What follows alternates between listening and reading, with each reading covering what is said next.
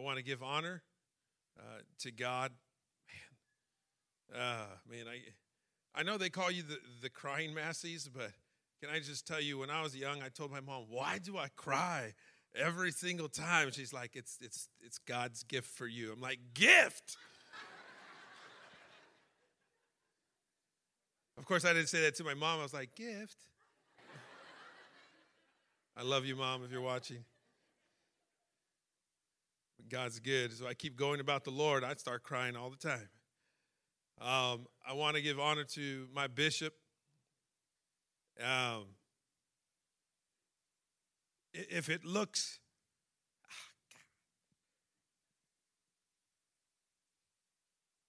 if it appears that this message shows that I'm mad at the devil, it's because, man, I'm mad at the devil. And if it looks like I'm, I'm, I'm pumping up our bishop, it's because I love my bishop.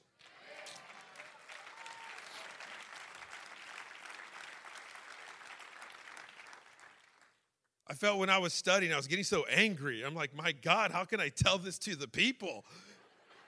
You know, Jesus loves y'all. Uh, I, I give honor to my bishop, Sister Jackson, uh, the first family, Dr. Jackson, uh, Sister Hannah, uh, all the ministers who have stood before you, and, and they've stood before me Please keep doing what God is telling you to do. Because you do not understand, or you may not fully know what your words and the impact you have on the people. Even myself. There's been many times a message was preached, and it was God telling me the time is now to act. I give honor to, to the first family, to, my, to the ministers, men and women alike. I'm kind of going to address that today because I asked God, why, why this message? It feels like this is already done. And, and God says, shut up and preach it. That's how he talks. Sorry, don't say those words. They're bad words. Yeah. I want to give honor to my wife and my family. You see what, and I want to give honor to my mother in law.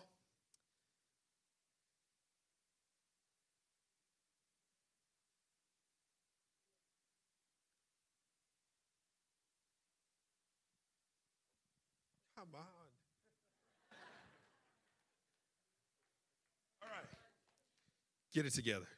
Uh, over the last several weeks, this is not even part of my message. The last several weeks have been crazy. Uh, in, in, terms of what God is doing. And, I, and I've said it before there's things going on in our midst that you don't even know about, but they're happening. And we have to be positioned. I told my dad, thank you Happy Father's Day, Dad, if you're watching. He's probably not, he's probably preaching. But I said, Dad, thank you for giving me the opportunity to be positioned, to be ready. But it's up to us to be ready to be able to give and to move. And in the last several weeks, God has poured out Bible studies left and right. Miss Harris, I'm sorry to call you out, but there's a reason why you're here today. God has something for you you may not understand. Uh, and, and guess what? Uh, there's something that your doctor cannot give you that God can.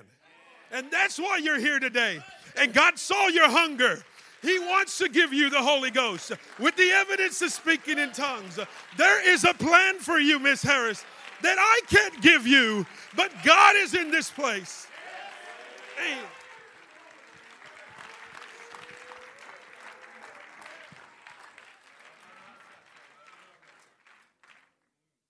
If it wasn't for my, my wife and, and my mother in law, these Bible studies couldn't happen. I don't know how. I've been inviting people, I've been Bible asking for Bible studies left and right, and, and God's like, Can you just stop and let me do it? And I'm like, Okay, I'm waiting. I, I, in the last several weeks, this was supposed to be a testimony. God has opened the doors. My wife has given Bible studies. There's two done and one maybe on the way, and possibly another, Miss Harris. We'll see. This morning at 6 a.m., if you're listening to Eric, the same thing is true. God, I.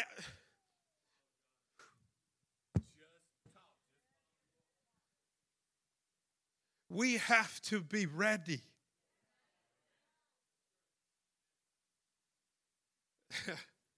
Spent all day writing notes. If you understand me, I'm a, I'm a ridiculous person of protocol. I, I say, Do you need to be quarantined? Quarantine for 14 days. Shouldn't hang around your family. We, I got protocols left and right. So I, I write these stinking notes down to be ready. But, but my friend Eric, he couldn't meet yesterday. Eric, I love you. But at six in the morning, we met on the phone so that we can talk about baptism. Eric, this is for you and for your family. This is not something any man can give you. Hallelujah. Folks, we got to be ready. We got to be positioned. There's people that are hungry.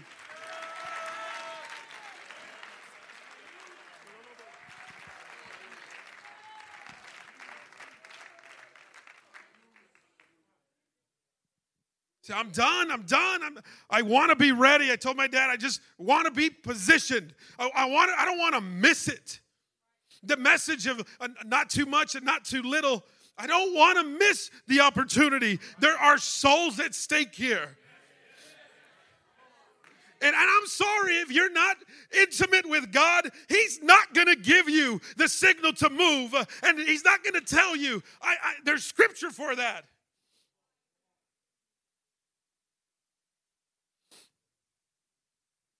God is so merciful. And you might ask why, why we get all emotional. If you just know what God has saved me from, you would understand uh, that, my goodness, when Bishop says, uh, come to prayer, I'm going to be there.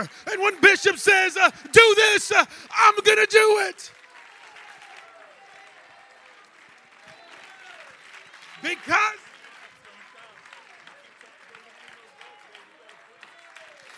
Hallelujah, hallelujah.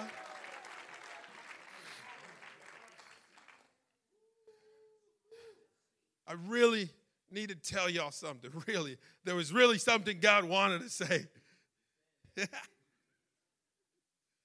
A timer, man. I'm so sorry. Oh. So I had to repent because, you know, I, I asked God, why this message? Why, why, does it, why does it have to be? And God says, shut up. In every part of my life, God has never let me down. And God has warned this body, He's kept this body, He's prepared this body, He's positioned this body. He's spoken us time after time through the preached word, through the gifts, through prophecy, through every minister that has stood before us. And one of the main reasons why we have these blessings and these warnings and these equippings and this preparation and this encouragement is due to the very truth that we have a shepherd that can and does hear the voice of God.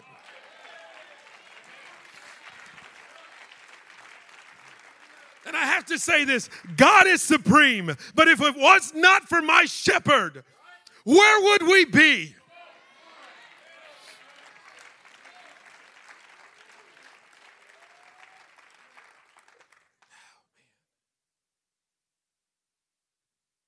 Seriously, what is my time?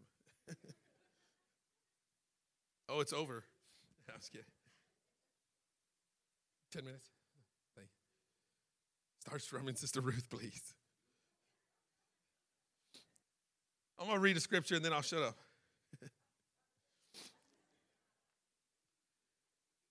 John 10, 27 through 28. You don't, you don't have to stand. It says very quickly, My sheep hear my voice, and I know them, and they follow me. And I give unto them eternal life, and they shall never perish, neither shall any man pluck them out of my hand. Sister Hildebrand touched on this, Sister Ruth has touched on this. I heard and read this scripture before, but it never really resonated true to me until a few months ago. And I said, God, I, I want to hear your voice.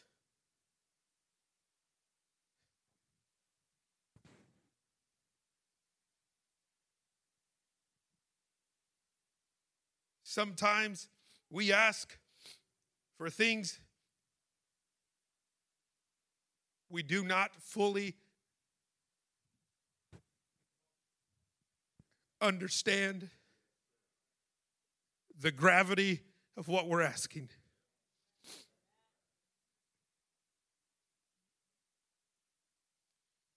In that chapter, and, when you start off at the very beginning, by the way, this is just a quick. People quote John 3 16 often. They forget John 3 8, uh, right before it. I just had to say that. They tattooed John 3 16. I'm serious. They don't even know what it means. You must be born of water and spirit first. Nicodemus. Something like that. John 10 1 says, Verily, verily, I say unto you, he that entereth not by the door into the sheepfold, but climbeth up some other way, the same is a thief and a robber. Jesus is talking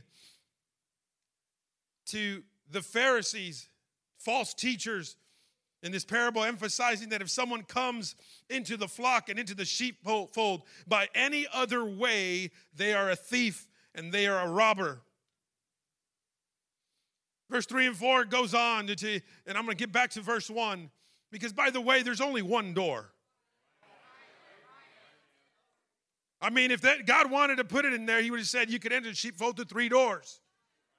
Well, yeah, let's talk hypotheticals. I'm sure that if you enter one door looking for the Father, you'd be like, man, you look a lot like Jesus.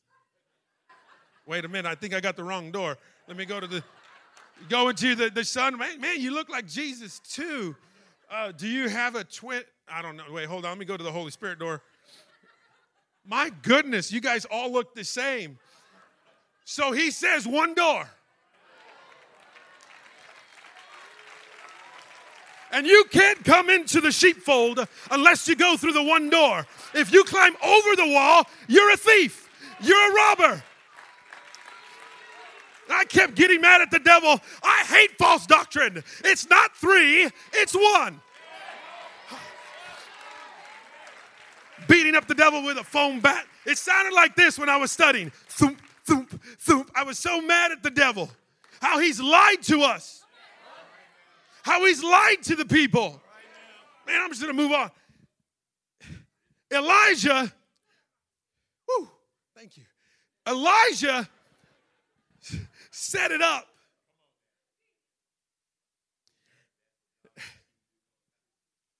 Elijah had two altars, or he had one altar, and he set it up and said, You know what? You set up on your side. Now I'm going to set up on my side. Okay? I do got to go to one scripture, Bishop, so I'm going to get back to the note real quick. On 8, 1 Kings 18 36 says, And it came to pass at the time of the offering of the evening sacrifice, that Elijah the prophet came near and said, Lord God of Abraham, Isaac, and of Israel, let it be known this day that thou art God in Israel, and that I am thy servant, and that I have done all these things at thy word. It was not a surprise to Elijah what he was doing. It might have been a surprise to the people watching. In fact, in a time when, when water wasn't available, he poured 12 barrels on the altar. This is in a time of famine, but I'm sure the enemy was like, Go ahead, Elijah. Last I heard, water doesn't start fires. I'm not a rocket scientist, but I've never told my wife, don't worry about bringing lighter fluid. We have enough water to start this barbecue pit. I got it covered.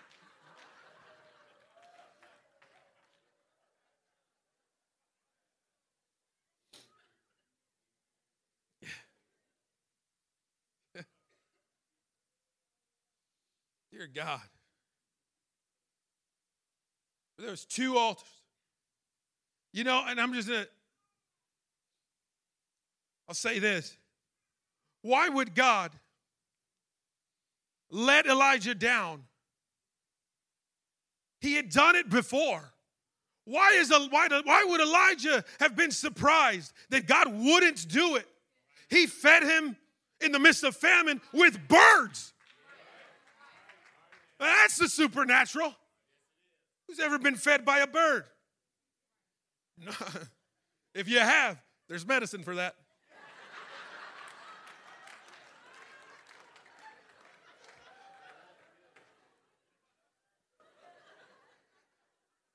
That's what happens when you stay off the notes. You like, you think of things that.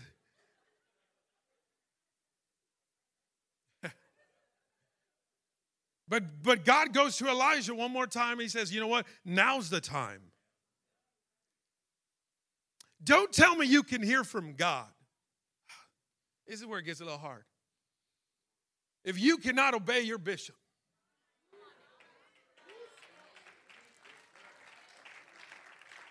Some of us put more faith in a mask than you do the words that come from this pulpit. You want expert advice? Listen to your bishop.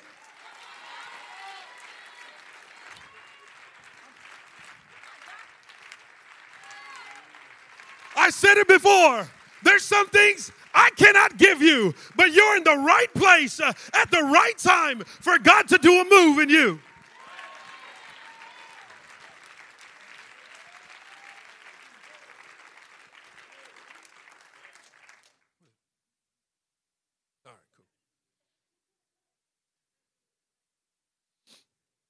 Here, the problem is there was a lot of people on the other altar.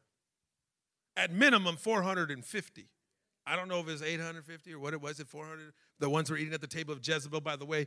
By the way, I looked up a ton of Greek words and where they came from. I'm, like, I'm impressed, my bishop.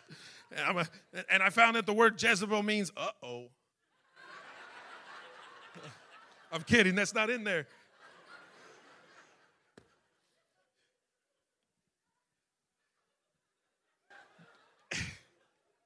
You know, if there's a Jezebel out there, I'm sorry.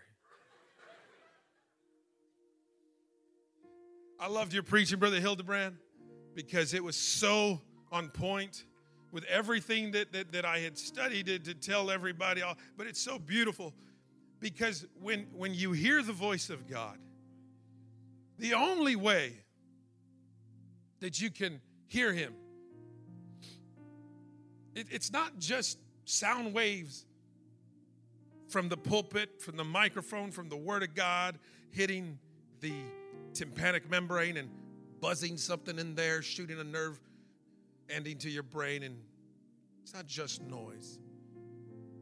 To hear the voice of God, it says that you obey and that you listen and conform to what is heard. There were several scriptures you read today that said the people of God did not hear wasn't that they didn't hear the, the prophet say words, it said that they did not conform to what they heard. It's like they didn't understand. It's like when we tell our kids, listen, and they do the opposite. That's like, well, it's Father's Day, please.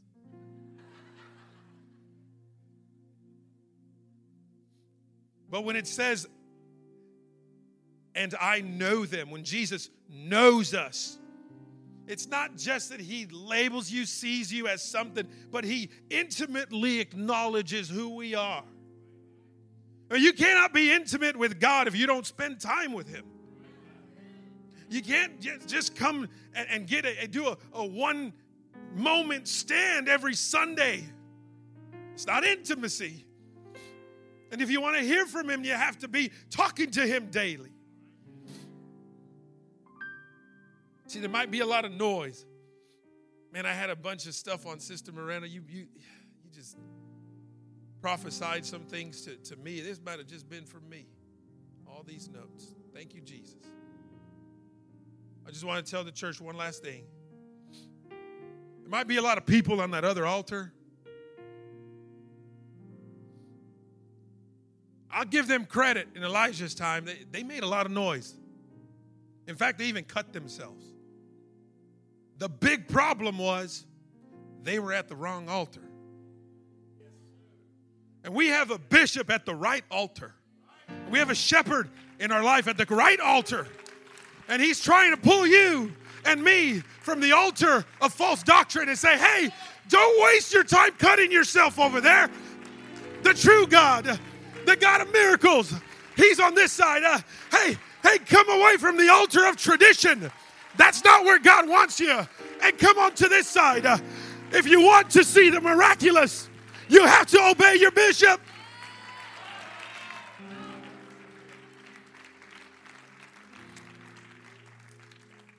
Two more altars. There's an altar of compromise. And again, God is, is pulling. And our bishop, under the direction of God, is, is, is pulling at that altar. Say, hey, come to the right altar. And you might look from the outside looking in. Hey, does it make no sense, Bishop? Why, why would you pour water on the altar? It doesn't make any sense, Bishop. Why are you holding church services when there's supposed to be a hot spot going on? My bishop can hear the word of God, can hear God's voice.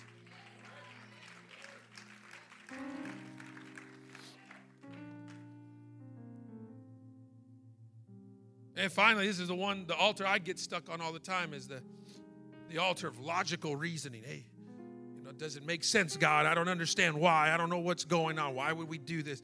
Just Obadiah, he obeyed. Pour water. Obadiah's like, really? Water? But it was no surprise. March 29th, I'll say that the, the this is what I was struggling with. Sister Moreno, I, I was praying and there was two separate services and we were on that, you know, that fellowship hall. And I was praying, asking God, God, you understand where I'm at. I don't know what to do. I'm telling people to go home. I'm telling people to quarantine. I have these protocols in place.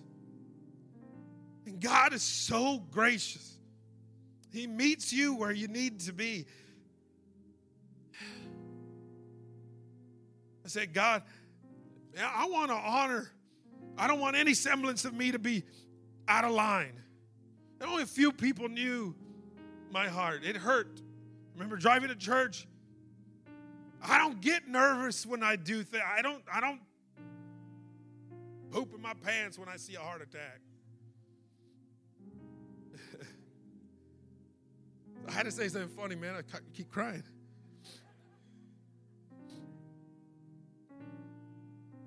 But God knew, and God said, Hey, you trust me? I said, Yeah, Lord, I trust you. I want to trust you.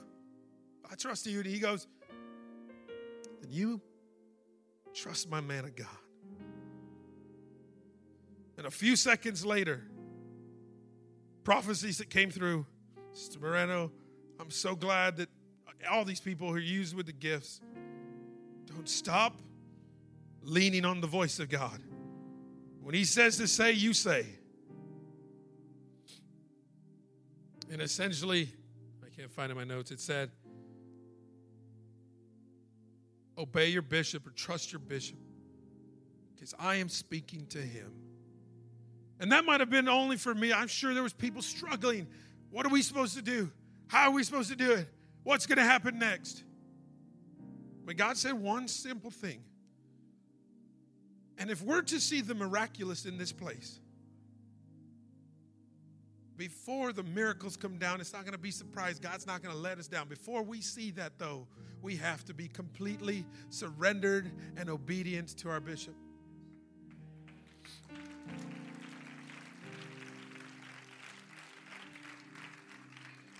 And before before you let the thought get into your mind, don't don't give in the devil, he's going to try to feed you with ideas that don't let him. If you're here to sow discord in this body, you just climbed over the wall, dude. You're a thief. Because anything opposite of what's coming from our bishop is a lie.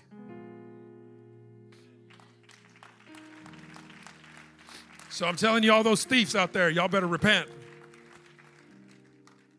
God is so good. I'm done. But I want to introduce a man of God. If I have, would have desired anything in the world, man, and if we could preach together, is what I wanted. Preach with my brother. I wanted him to be a doctor. He said no.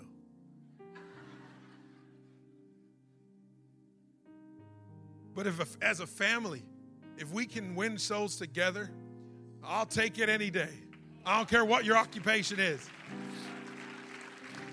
I'd like to introduce Trey Garza. God bless y'all.